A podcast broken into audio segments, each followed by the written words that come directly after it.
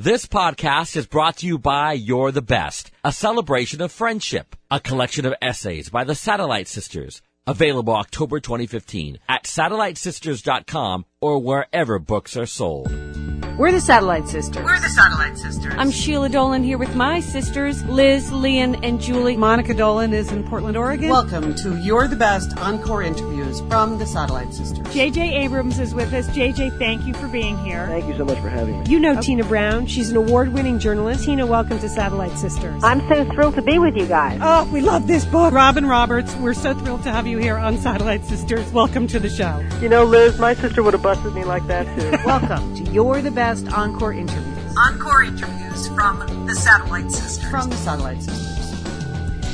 We are the Satellite Sisters. I am Liz Dolan here with my sister Lian Dolan, and this is one of our You're the Best Encore interviews. These are the Satellite Sisters' favorite interviews over the air that we have re-edited and we are re-releasing in celebration of our book, You're the Best, because our show has always been about what we said, the sound of friendship. And so we go and we listen back to some of these interviews and when you hear the great ones with people that talk to us and just we could have that kind of friendly conversation, you think it's almost like you already knew each other. And that's the way I feel about this discussion with Roz Chast, Lian, the famous cartoonist. Um, and this is you, Sheila, and Monica talking to Roz. So this gives it a whole extra layer of humor. Well, Liz, we used to refer to that team as the JV team. You know, when we were in the studio together, it was just the three of us and you and Julie were off for the day, like the big sisters, the varsity uh, athletes. Uh, we were the JV team. And what was special was Roz came into the studio. That doesn't always happen on a radio show. Um, a lot of times they just call in, but she was on a book tour for the theories of every, the theory of everything, um, in Los Angeles. So she came into the studio. She was right there with Sheila and I. I have been a lifelong fan of her wonderful, neurotic, crazy, super funny cartoons, uh, as it's Claire Monica and Sheila have too. I actually brought in a cartoon off my fridge to show her. Um, and what I think is the most interesting about this interview, first of all, it's funny. I mean, she's It's funny. It's funny. Really funny. Uh, Yes. but also she really, you really get a sense of what her process is like, what it's like to be a cartoonist for the New Yorker and, uh, not easy. Even if you're Roz Chast, you, Mm-hmm. you get rejected a lot by the New Yorker. So take that, all you writers out there, take it to heart. Even Roz Chast gets rejected a lot, but it was an absolute delight to re-listen to this. And then I, I cracked the book open again. You know, it's, it's one of my fave coffee table books. Uh, my, my look through it all the time. And, um, it was just wonderful to hear her discuss it again. Some of her wacky, funny ideas and where they come from. Yeah, there are three things I really love about this interview, Lian. One is the way she talks about her obsessions and including her whole germ theory.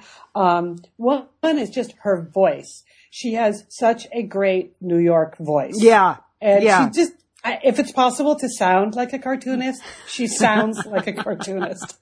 And the third one is as I listened through, a lot of this is really Sheila. This is confessions from Sheila on a wide range of things.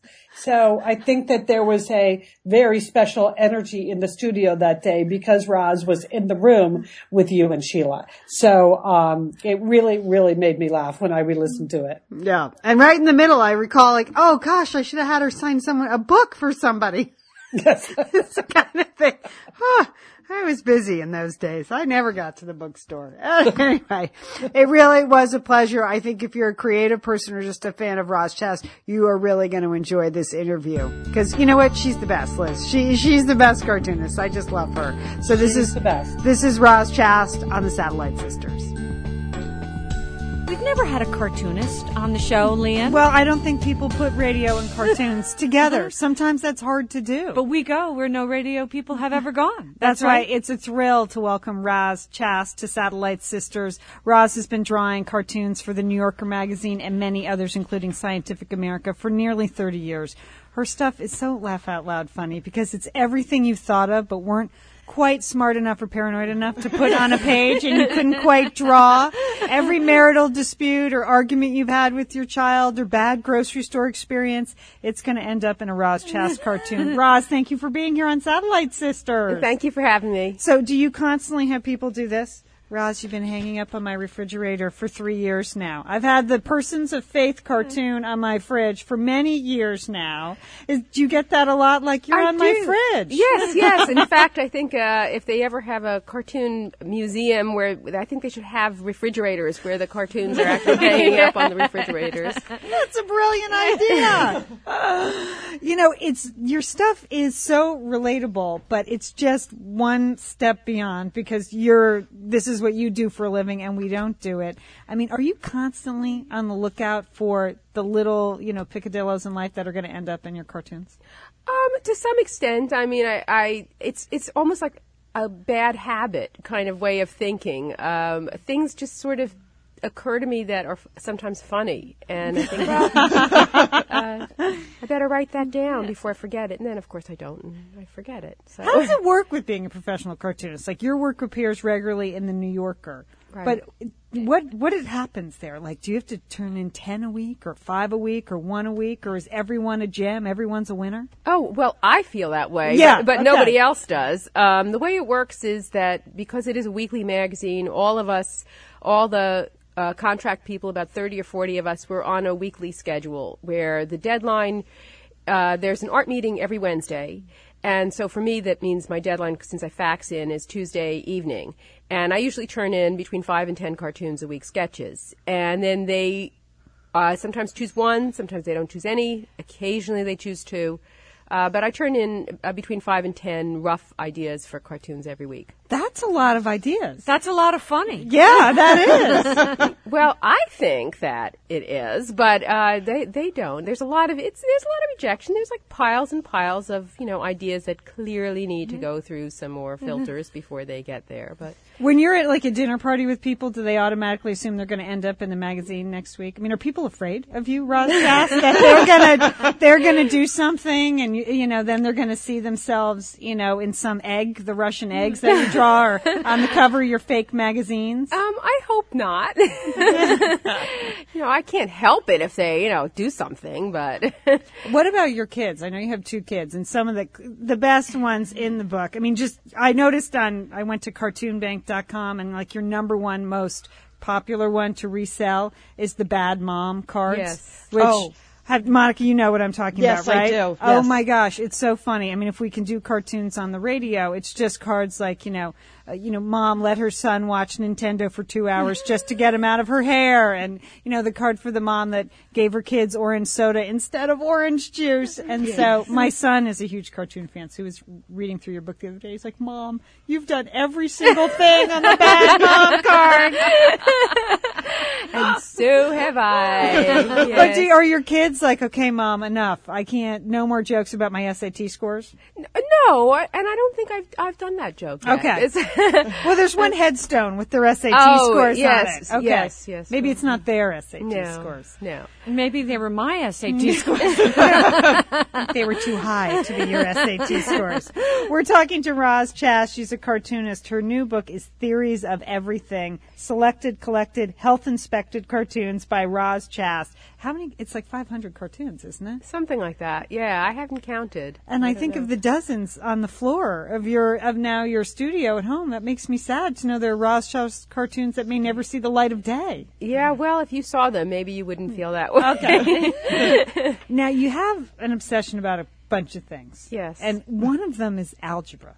Okay, what happened in algebra, Roz? I mean, you can tell us. We're your satellite sisters. Like, is algebra just always funny, or did you really have some sort of disturbing experience in algebra that you just can't work through yet? I well, clearly, I haven't worked through all of the bad things that happened to me in math. Okay. but algebra was just the beginning. It was when we hit trigonometry that I thought this is useful information for some people, but but I don't want to. There's certain numbers in trigonometry, like point oh oh oh oh oh oh one three seven, and I thought. I don't want to know that number. I don't want to think about this number. I don't want to factor it into any equation. I, I don't care anything about this number. And uh, and yet I was forced to, you know, encounter it for like a year. Yeah.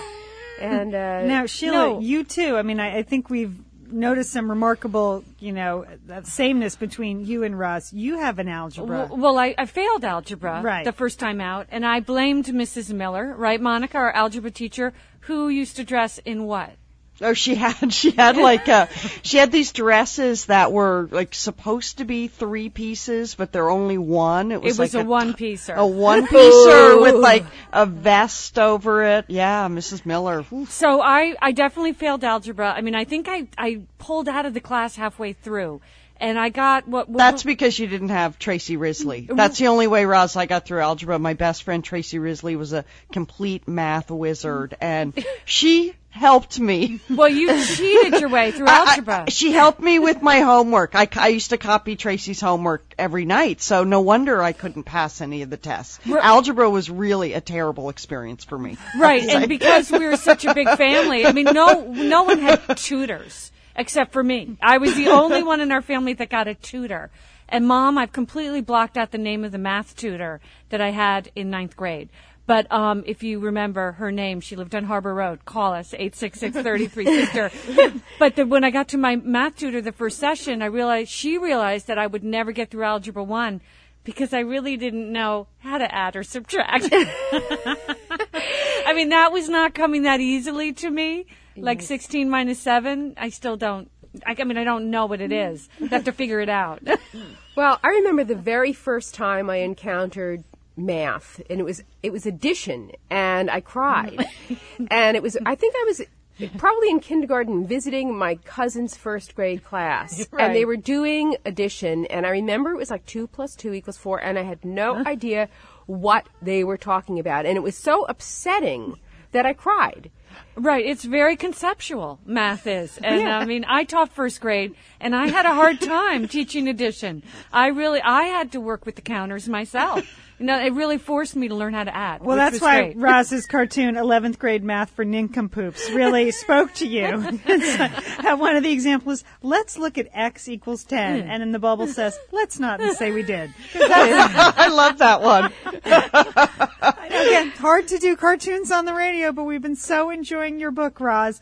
Do you think most people just get over algebra and move on? But you've had this outlet for the things that have sort of stuck with you over the years. Yeah, I, well, I have a hard time, I think, letting go of things that I just seemed so unfair at the time. It's like nobody's really apologized to me for trigonometry yet. you know? Did you always kind of see in cartoons though? Because I'm I'm interested in that. I mean, visual artists. That's something none of us can do. None none of the Dolan family has any visual talent whatsoever. But visual artists. I mean, you're you're a visual artist and you're a writer and and a comedian all thrown in there. But did you always kind of see in cartoon blocks, like even sitting in your 11th grade algebra class? Were you thinking cosine is a funny word? I'm going Oh, to use yeah. it again someday. Definitely. I mean, I, I was doing cartoons when I was really little, like How you know, four or five years old. I mean, I just, I always loved to draw, and I like to sort of make up funny stories that went along with the drawings. And one thing about cartooning that's so great is that for you know, for somebody who likes to draw and likes to write, you don't have to choose. You know, you can kind of do both. And then for someone like us, I mean, you're in the New Yorker, and wow, those stories are really long. But the cartoons are nice and short. Right, right. And it's so It's a easy- nice break. It is. It really is. I mean, I take the New Yorker, but I don't always read the New Yorker. But I really enjoy the cartoons. Well, the cartoons are kind of like a magazine within a magazine in a way. It's like there's the cartoon magazine, and it kind of marches you through. You know, uh, I always think of that. You know, one of your one of the series of cartoons that you draw are magazines for special interest groups. And Monica, there was one in particular you thought our mother would enjoy. Oh, yeah, there was one about, there was a, a magazine about, um, errands. yeah. for people. Oh, I'm trying to find it. Okay, errands, the magazines for the errands lifestyle. and I That, love, that is our mother. and what, one of the topics, you know, on the cover of the magazine is new errands you never considered. Things to do before you do errands. A A checklist. checklist, yeah. And then I thought of uh, our sister Liz because you also have another magazine in there. It's called Bad Housekeeping. Okay, I'm sorry, Liz. Maybe that should be for me. She's not here, but we can Bad talk about her. Housekeeping, the magazine for women who couldn't care less. Yeah, Liz proudly says she doesn't care. She doesn't care about keeping her house clean. One of the stories in there is I let my houseplants die. One person story. That that is my story, Roz. Actually, That's funny. Do people come up to you with ideas like, "Oh, you should do a cartoon about this"? Yeah, definitely. And do you ever do those ideas? You're like, "Uh huh, sure." Almost yeah, right." never. Oh, okay, that's what we figured. Yeah. Cause, yeah, because we're not really that fun. I mean, I'm sure other people's ideas are just not that funny. Well, it's not. I think that they might be, but I think uh, it's it's kind of like if you collect something. If you collect like blue glass vases, let's mm-hmm. say, you, there's something that only you know that you want for your collection, and somebody might give you a very lovely blue glass vase, but it's just not anything that interests you for some reason.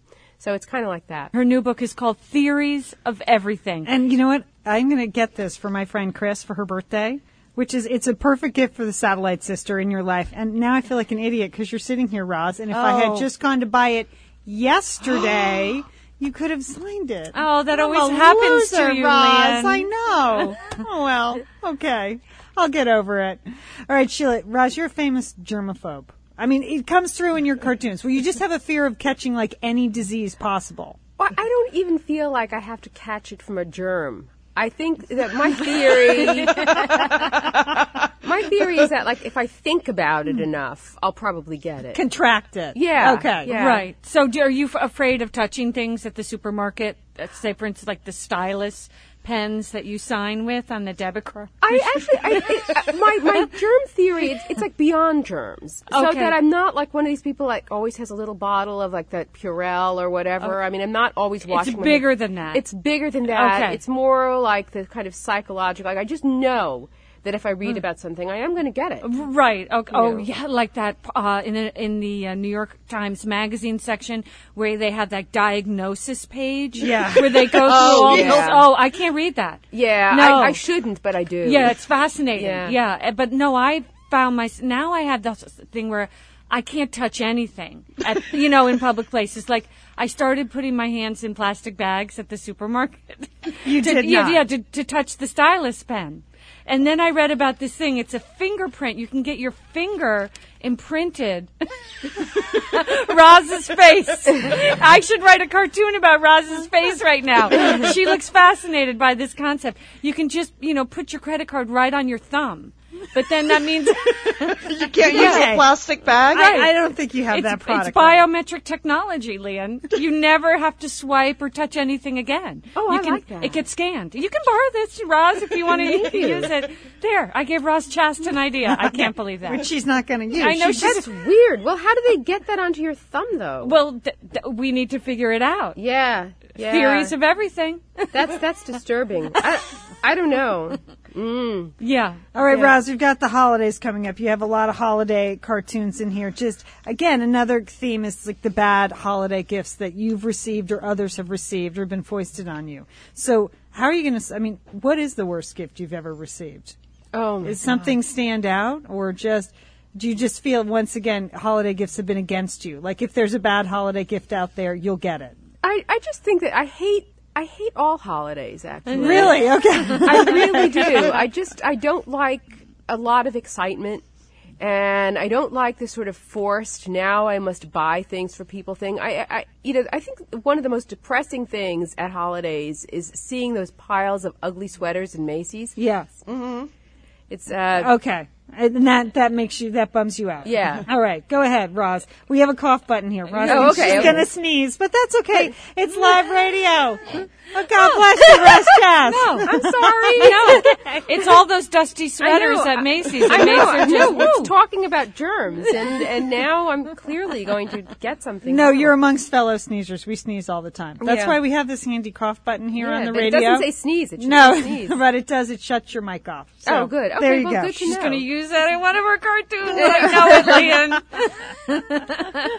Well, you do have the one about the Dream remote control, which I enjoy. What were some of the features on the Dream remote control? To Uh, to uh, get up, uh, go to bed, uh, uh, clean your room, Right. Um, put that down, pick that up, you know, whatever. That's what I like. The directions for your children on the remote control. Yes. I love that so much. It would be great to have. You know, can I ask? It's hard for me to tell. Pro cat or not?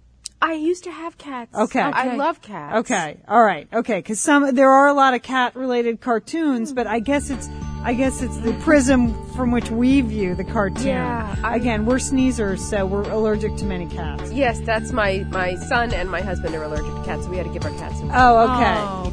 Thanks for listening. You're the best. For more You're the Best Encore interviews or Satellite Sisters podcasts, go to satellitesisters.com or iTunes. And don't forget, call your satellite sister. Call your satellite sister. Call your satellite sister.